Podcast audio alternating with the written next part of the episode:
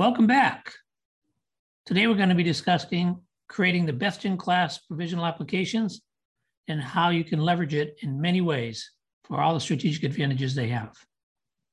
So today, in this episode, we will cover provisionals, a powerful weapon bringing business value versus what most people would just consider sort of an esoteric process with the patent office. Today, we'll cover six topics. The first topic is what is a provisional application?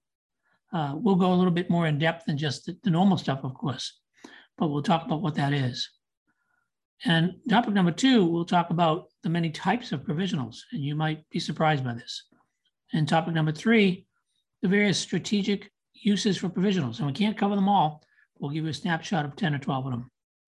Then in topic number four, we'll talk about how provisionals can provide very unique leverage. Topic number five, we'll talk about other things to consider using provisionals if you're a medium or large size company. And in topic number six, we'll talk about other things considered using provisionals if you're a small company. And then, of course, we'll wrap up. We always talk about the audience. So if you're one of the audience participants who, when you're thinking about provisionals, you really don't understand what they are, this is for you. For those folks in small companies who want to get a lot of leverage out of intellectual property, this is certainly for you. For those in large companies, if you want to expand your innovation practices, this is for you. And this is an important thing for large companies because they don't consider provisionals part of their innovation practice. Also, for those who want to understand the dozens of uses of provisionals, those who want to understand the many types of provisionals available. Basically, for an audience here, for those who might want to leverage their patent counsel, how to maybe save money or work better with patent counsels. And also from an audience perspective, for those who want to leverage things like their R&D practices, the NDA practices, engineering notebooks, and all sorts of related processes. This is John Cronin, Invent Anything. Coming up, you'll learn a lot about provisionals related to bringing the value to your business, and most of all, get educated and know how many different types of provisionals there are. Inventions keep the world spinning. From fire and the wheel to today's high tech, inventions power change. Turn your inventions into reality. Learn how to get your ideas to market. This is Invent Anything with John Cronin. So let's dig in. Topic number one What is a provisional? Well, in the dry sense, a provisional application provides a, a filed application with the Patent Office, which is really a filing date. And the idea is to have the provisional start at the date of filing, where the provisional needs to be converted to a patent within one year of the time frame when it's filed as a provisional. But a second point, a provisional patent application reserves this filing date for that time of the idea, and it will meet all the requirements of the USPTO. But thirdly, and very interestingly, provisionals are not examined by the, uh, by the patent examiners, and they do expire after a year. Filed patent application can use the priority date of the provisional, meaning that when a patent is filed within one year of the provisional, it can use the date of that provisional. And as long as the provisional application contains enough technical specification to cover the claims of the patent application, then the priority date of the patent application will be the provisional application. So that's great news. One of the great things about provisionals is they're cheap. $300 for a company, $150 for a small entity, and even $75 for a micro entity. What is a small entity? These are really small business concerns of 500 employees less. Could be universities, could be nonprofits. And if you're one of those and also have greater than four patents uh, filed, you can apply for a micro entity for $75. One of the great things about provisionals is that you can use it patent pending. This is so cool for your marketing campaigns to file a provisional and just be able to say patent pending. The provisional can have five or 10 pages in it but, and submit it for low cost. And now you can say patent pending. That's super. One of the nice things about a provisional is you don't need a lawyer to file it. The fee is just a filing fee if you want to write it up. Um, one of the things, though, since there's no requirement for who's writing it up, uh, you have to be aware because if you just write up something, and we'll talk about this, that won't do anything for a patent application down the road, then why bother? One of the things about a provisional application is it's cheap to obtain. And if you have the level of quality in it that a professional might give, it can be very powerful for obtaining a patent. And finally, one of the cool things about a provisional is it stays hidden until the patent uh, is uh, opened up and, and, and allowed. That what this means is that uh, someone can see your provisional uh, if your patent, you know, after 18 months is in the patent office. So if you file a patent on the provisional, then 18 months later, the patent lays open. When the patent files and issues, the provisional lay open. You don't have to do that uh, until the patent gets issued. And we'll talk about the reasons why you might want to keep provisionals kind of secret for as long as possible. Well, let's jump into topic number two, the many types of provisionals. Now, I've been working in my firm for 25 years, filing provisionals. I've done this for years before that when I was at IBM. I've seen many things when it comes to provisional filings. I've seen it from many different companies. We work with 1,500 companies. I've seen many different patent attorneys who work with hundreds and thousands of those different firms. So we've seen a lot of different types of provisionals. So as a person that has this kind of experience, I can say that there are many types. Why don't we share some? First of all, I'm going to give these kind of labels. These labels are not in the patent office. These are just labels I'm giving them so you can differentiate. So one type of provisional is the do-it-yourself provisional. It's really not recommended. I mean, what you might do is just file something, figure out how to fill it out on the patent office form, submit the form, pay your fees, and you're done.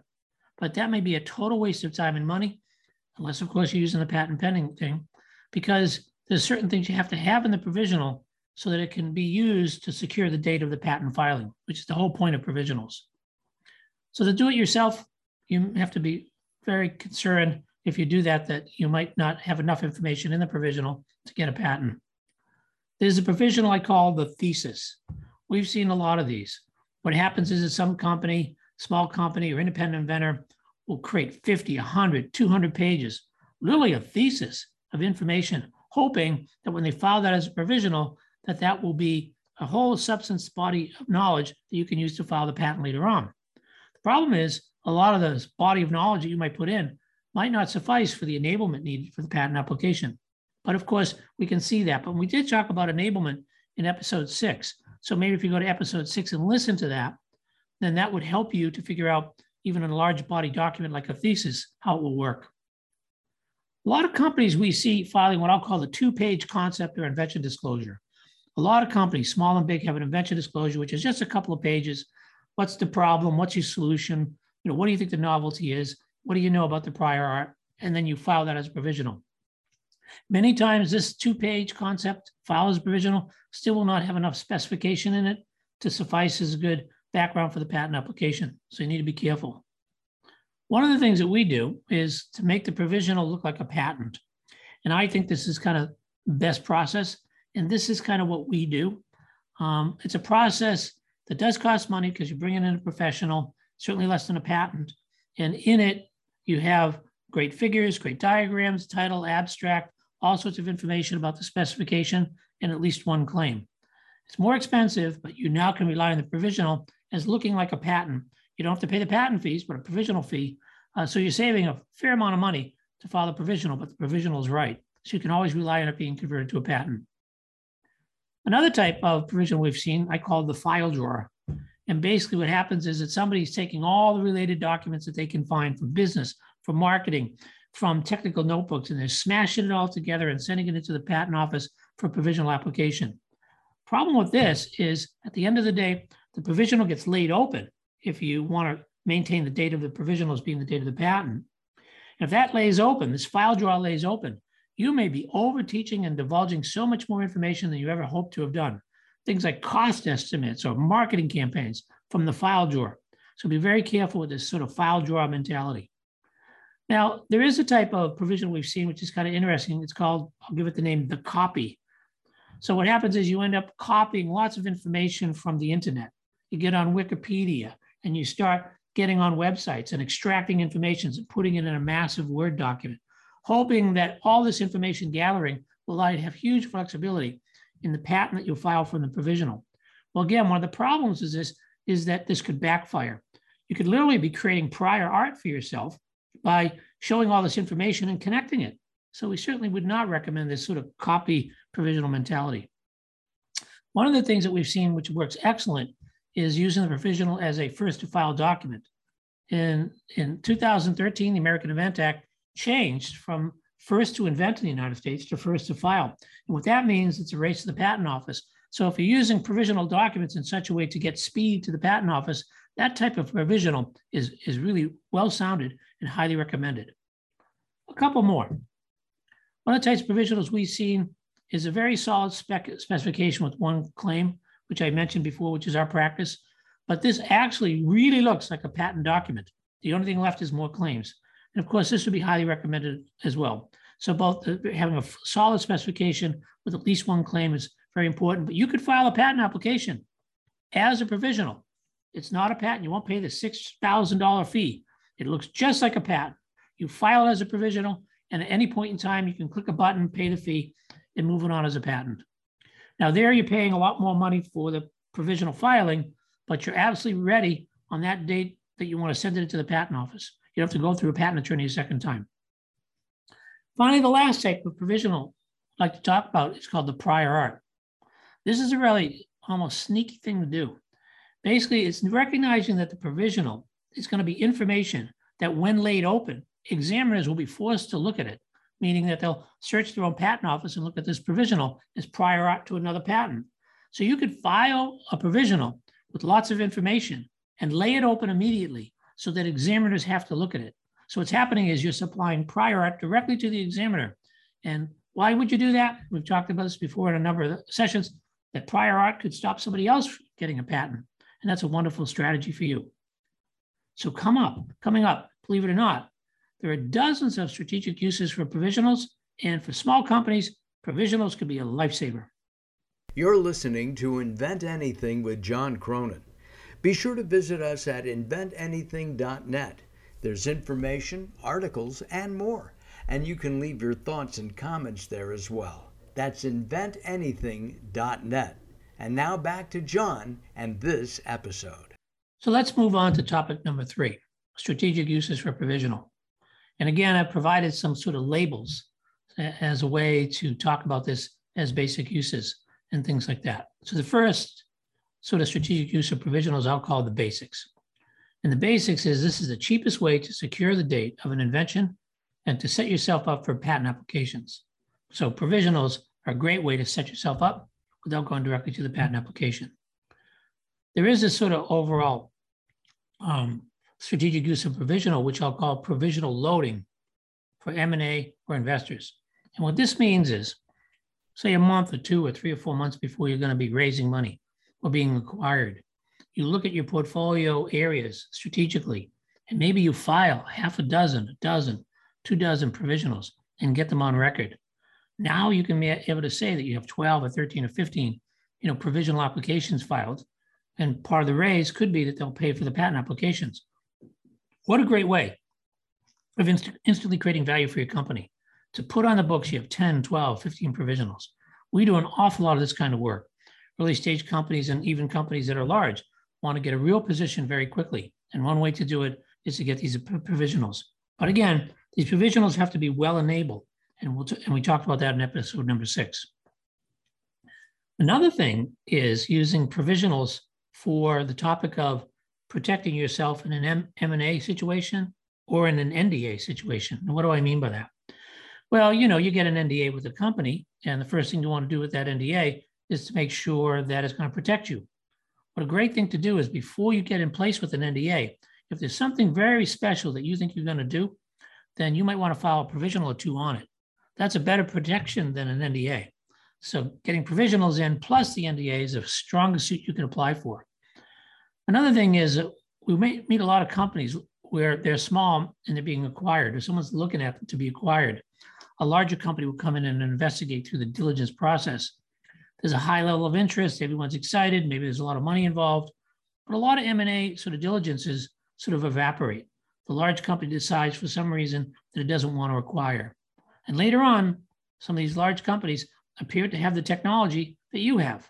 And then there's always this kind of remorse that maybe you gave away too much information. So if you're going to be sort of assessed for an M&A, you should run to and try to get as many provisionals filed as possible for the M&A, because if you do that, if someone investigates you in a diligence, They can't just walk away and start copying you. As a matter of fact, in the M&A diligence, you'll show that you have 15 whatever provisionals, and that'll get them concerned that they'll have to be highlighted to know that they can't basically take the technology if they decide not to buy you. Another thing, and this is a great use for provisionals, it's sort of getting a quick position. What do we mean by getting a quick position? You might be worried that you're divulging some information to somebody, and it could even be you divulge it under NDA or you divulge it at some sort of meeting.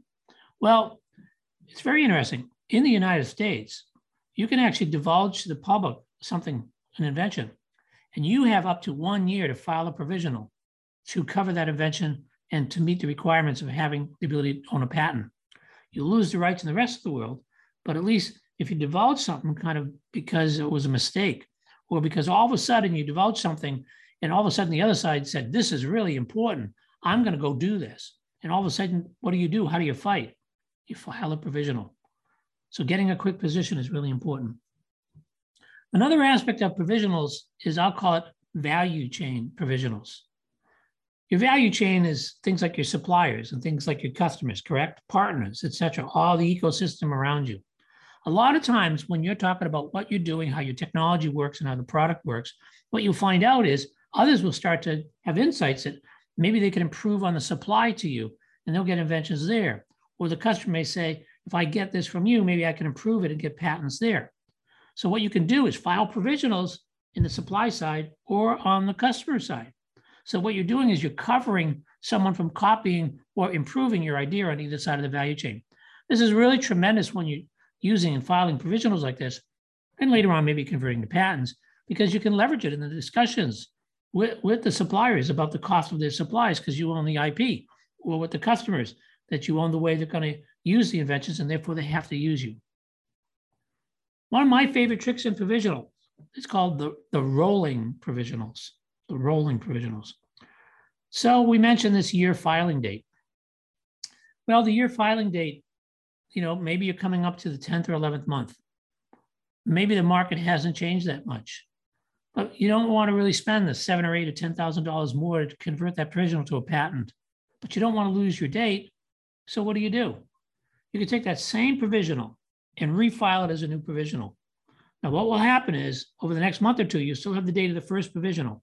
But once you cross that date of the first provisional, you have now moved the date of the earliest filing to the second provisional. But this rolling provisional effect is very useful because it's not an either or thing. It turns out that there might not be prior art and there might, may not be uh, interest in the technology even within that year or two or three. So we've seen provisionals roll for one, two, three, four years. As long as the technology is not known, this is a very effective strategy. One of the interesting things about provisionals, is another technique called the twin provisional. The twin. Well, these aren't exactly twins.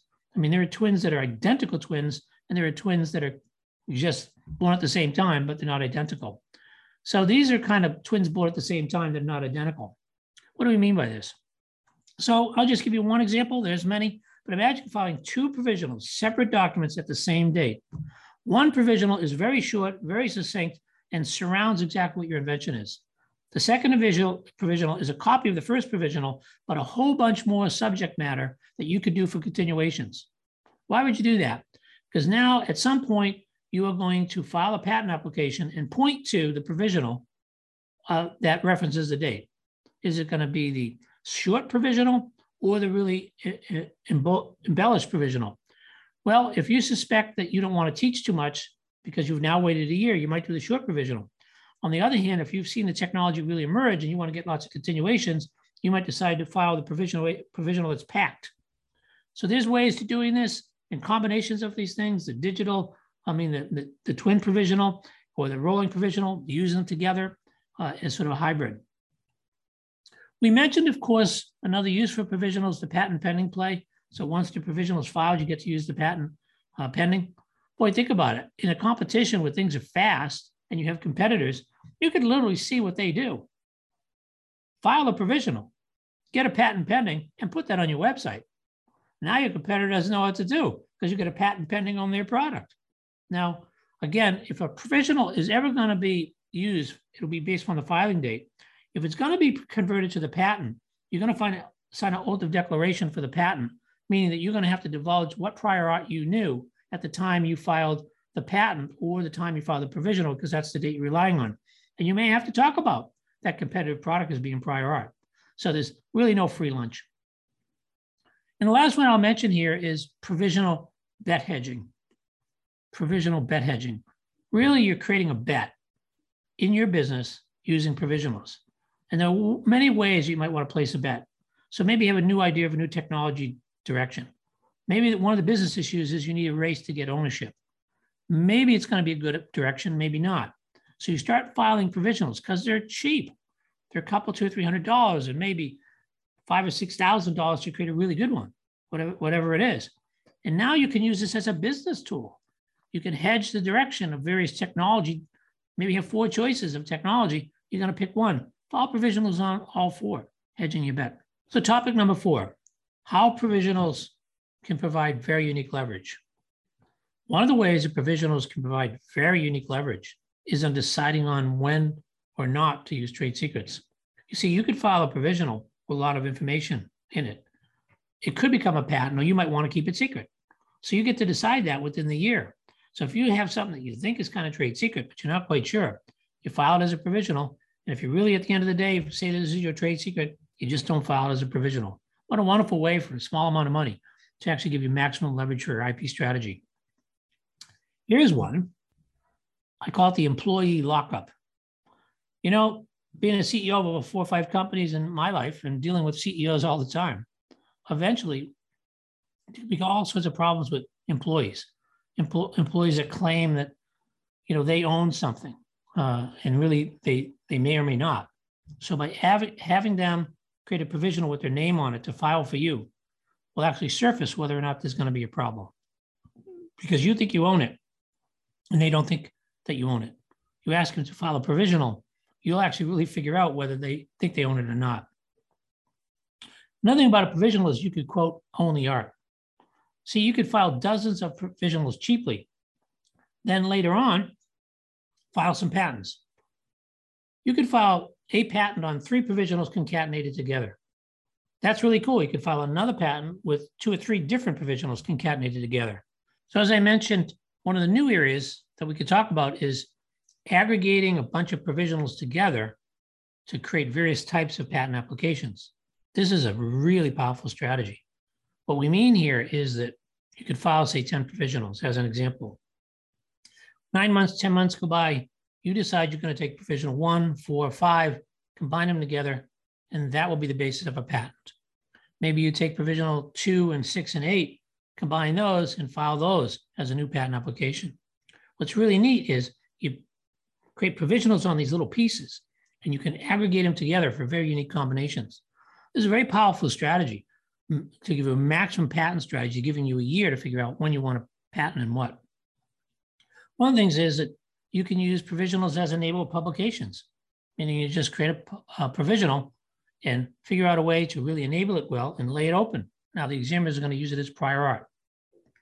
One of the key uses of provisionals, and we see a lot of this, we strongly recommend this, is before there's a key meeting, and the word is before there's a key meeting that's technical, you file a provisional. Because if you go into the meeting and then both sides are discussing something, you know, say you and a you and a various partner, if they say they own it, you can easily dispute it because you filed the provisional before you had the meeting. One thing about provisionals is, and, and this is something we haven't seen a lot of, but it's been kind of my dream of uh, working with companies, is they treat provisionals almost as an engineering notebook. Since provisionals are so inexpensive, maybe every six months, engineers who have notebooks, they could take you know, groups of 10 or 15 or 20 pages and file them as a provisional as long as they're enabled.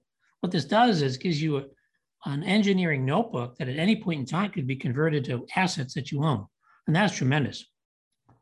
We have, because we do a lot of monetization of patents, found out that if you want to sell or license a patent, it's great to kind of, before we do that work, is to quickly build a half a dozen provisionals surrounding the improvements and the event on tops and event on rounds.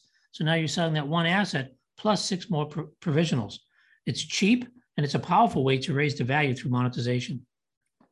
We mentioned how provisionals can be used by your marketing team, but if we think about it, you can actually enhance your marketing campaign if you look at your marketing campaign, and you want to beef it up, maybe you can file some provisionals in certain areas so you can have patent pending and claim that you're the innovator.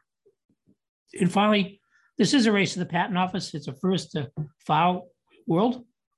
So it's really important that you look at provisionals as one of the unique competitive weapons to own the market before anybody else by racing to the patent office. So coming up, we're going to learn some best practices of how many medium and large size companies might be able to leverage provisionals and even how uh, we can leverage your legal team to help you save some money. You're listening to Invent Anything with John Cronin. Be sure to visit us at inventanything.net. There's information, articles, and more. And you can leave your thoughts and comments there as well. That's inventanything.net. And now back to John and this episode. Topic number five other things to consider using provisionals. And this topic covers if you're a medium or large company. So, one of the things is that if you're a public company, maybe you can use provisional filings as a way to enhance the stock value. We've seen this. Public markets respond to changes in asset values of companies.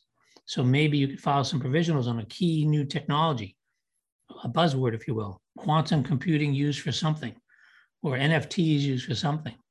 And you file those provisionals because they're a matter of record. You put the title out there. They don't exactly know what it is, but then the street actually sees that you're innovative. One of the things to do that we've seen with large companies and medium sized companies is using provisionals and then laying them open for, for freedom to operate. What this means is that if something gets out in the prior art, then nobody else can get a patent on it. So this is a wonderful way of getting a freedom to operate of a particular product you file the provision and lay it open. When I was at IBM, we had the IBM Technical Disclosure Bulletin, and our inventions that we wanted to publish were laid open with an IBM Technical Disclosure Bulletin. Well, most companies don't have a technical bulletin that's read worldwide like IBM did. So provisionals are a great way to have freedom to operate. Look, a lot of companies that I work with that are large might have a very bunch of different innovation processes. One of them is well known as StageGate with Coopers and Edgett. We follow various stages of product production and innovation. One of the nice things is through various gates of the stage gate, you could file provisionals as one of the key items in order to ensure you went through that gate correctly. What better way to figure out what are the most important assets you have, file them as provisionals as a hard directive of a stage gate. A lot of companies have R&D projects going on all the time. A great thing to do is if you've got an R&D project is call some sort of milestone out, say three months from now, when something gets done and say at this milestone, we're going to review the project and we're going to file the key provision, provisionals. What a wonderful way of sort of adding good IP, simple-minded strategy to your R&D. And the same is true of brainstorming. When you do a brainstorming pro- process and you basically come up with ideas, it'd be great to list the ideas. It'd be great to pick the top five. It'd be great for someone to say, look, we want to make sure these brainstorming sessions are important. So at least let's file the top two or three ideas we have as provisionals.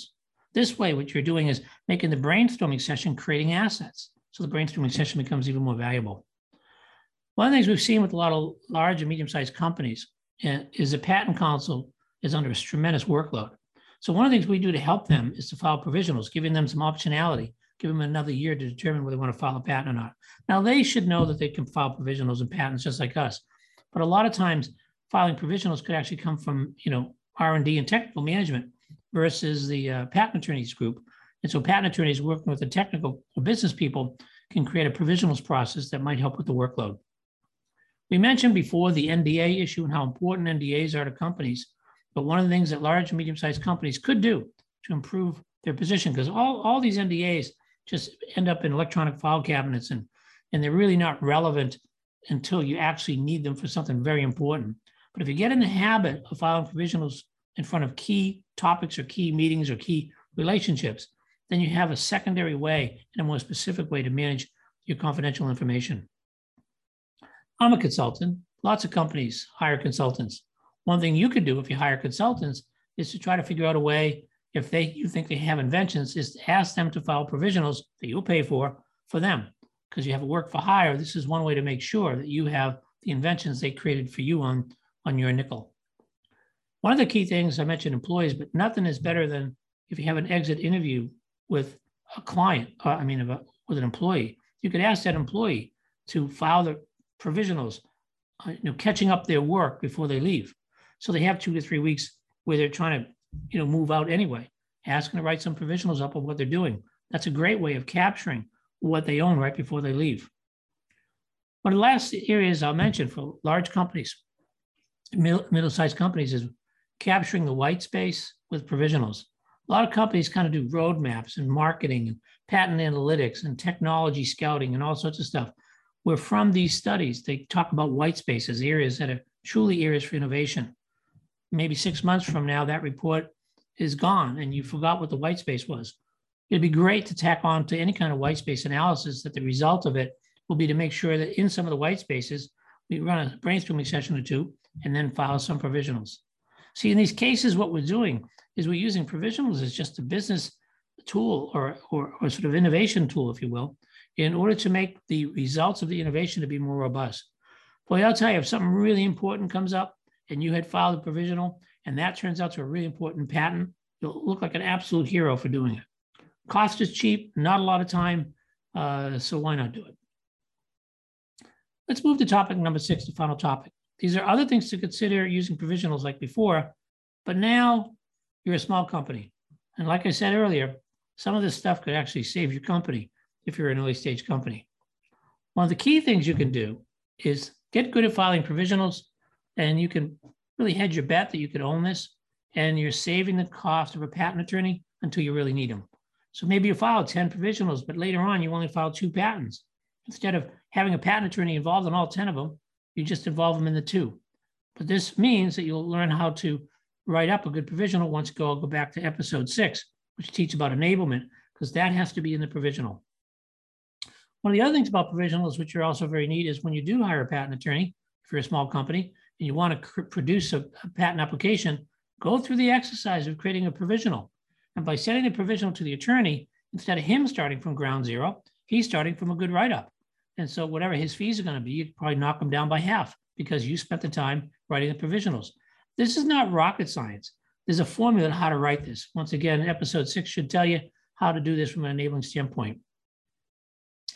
If you're an early stage company, one of the cheapest things you can do to start an IP program is to start filing provisionals. And we highly recommend this. One of the things, if you're an early stage company, is you have a business plan, business, market, product, technology. You can just look at those charts and figure out where you might have inventions that you want to apply for provisionals, and then lace your business plan with provisional filings to make you look like a truly sophisticated IP startup company. One of the things that I've seen quite a lot is founders working together. It's all exciting when you start the company together, however you do that. My hat's off to founders to actually have the guts to go do this. But supposing you're a founder and there's two or three other founders, and then supposing, like lots of happens, there may be some new revenues, some new investment, and things are starting to move on with the company there always becomes a battle to ask the question well, who really was the founder? Who really created this? This becomes a whole bunch of negative discussions, in my opinion. However, if you decide to start a company and you really are the founder, if you file some provisionals first before you discuss what you want to do with other founders, you will really be the founder. A lot of times, you know, early stage companies will have angel investors or other types of investors for invest, investment.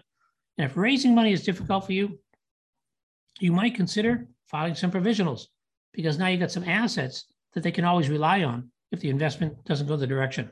So for early stage companies, there are various stages of your company. You know, you hired two people, you hired four people, your revenue is 1 million, your revenue is 2 million. So you're growing. You should get in the habit of filing provisionals at various stages because there's always new innovations tripping through these various stages. So get into that habit and therefore you can you know always have a very good IP strategy. I've been on a lot of boards myself, chairman of a number of boards, both public and private, and I can tell you, board members like to have exciting news. There's always lots of problems to solve, but it'd be great to have some exciting news. So one of the great things you can do as a CEO or CFO, we're about to have some a board meeting, is to file some provisionals about the new stuff. Again, because it's so cost effective, and it shows by documentation that you actually think you own the stuff. If you, as an early stage company, is going to have a significant business meeting with a customer or investor, you might want to be filing some provisionals before that meeting to bolster up your position, to embellish that you're an innovator. And here's the last one I'll give you from the perspective of an early stage company of how provisionals can be important to you. We've seen a number of situations where investors and the company are not seeing eye to eye. The investor wants to wind down their interest, pull the funding, or they want to exit. Maybe there's two investors and one wants to exit. Maybe some investors actually think that whatever happened in the company was incorrect. There could be some investors that may be so negative that they could be threatening to sue you. There's a lot of stuff happens in business. One of the great things about provisionals is that if you have a negative investor, you could file some provisionals and basically provide that as an asset and use it as a trading card. Say, look, we'll give you the inventions up to this point. You take your, the rest of your money, don't sue us, whatever, and you'll have the provisionals. That means that you can convert them to patents and you can own this technology. Why would you do that? Well, it's as long as you give us a license back if you ever file the patents. But why would you do that? Because there's always going to be more invention. There's always going to be improvements, and you can get new provisionals and new patents in the future. But it's a great way to kind of exit a negative inventor, a ne- negative investor. Well, let's wrap up. In the first topic, we talked about what a provisional application is. If you recall, it was all about the filing date. First to file, you don't need examiners. Cost is low. Being able to use patent pending. A lot of uses about a patent application and what it is.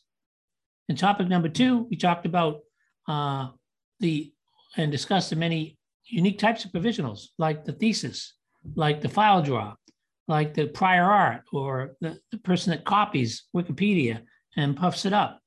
But we hope that each of those ones that we talked about, that if you go back to the most important thing, the provisionals need to be enabled. Who cares how you get the information in? So that uh, episode six in enablement would be a pretty big one for you. We talked about in topic number three, strategic uses for provisionals. We discussed many different uses from the basics, assisting with NDAs or M&As, leveraging the sale of patents, rolling provisionals, the twin, provisional bet hedging, a lot of different ways to use strategic uses for provisionals. In topic number four, we talked about how provisionals can provide very unique leverage. This is pretty important. They talked about how you can leverage and hedge things like trade secrets, how you can control employees, how this might be the greatest thing to figure out how to pick and choose, you know, further filings. In topic number four, we talked about how provisionals can provide very unique leverage. We discussed all sorts of things from hedging or hedging trade secrets, employee control, how you can use them as prior art, how you can leverage multiple provisionals at one point in time and pick and choose various ones to file patents. We discussed all sorts of ideas, like literally how to use provisionals as a engineering notebook, a very strong engineering notebook. In topic number five, we talked about how large companies and medium-sized companies might be able to find other uses for provisionals. We talked about how we could leverage their innovation practices, how microcaps or public companies, but generally smaller companies, could use it in their stock, you know, raise the value of the stock possibly, using it for free and operate. We talked about using it for R&D processes like StageGate, or even using it to fill employee em, em, employees with exit interviews to figure out how to make sure you know what you own before they leave, or even how you can use this in white space analysis, or using it as a very strong practice for brainstorming as a way of sort of tallying up what the inventions are for the brainstorming and R&D. So large companies and medium-sized companies can have a lot of unique uses for provisionals. And finally, we talked about small companies. You know, what is the uses for small companies? There are many th things here in dealing with patent counsels, ways to save money, ways to start your own IP program, way to handle founders, ways that you can use it to even handle unsatisfied investors. There's so many different uses for provisionals for early stage and small companies. Well, if you like what you hear uh, today, please subscribe. And if you like, come join us and invent anything. And also maybe take a look at our Inventors at Work where we interview inventors about their work. Thanks very much.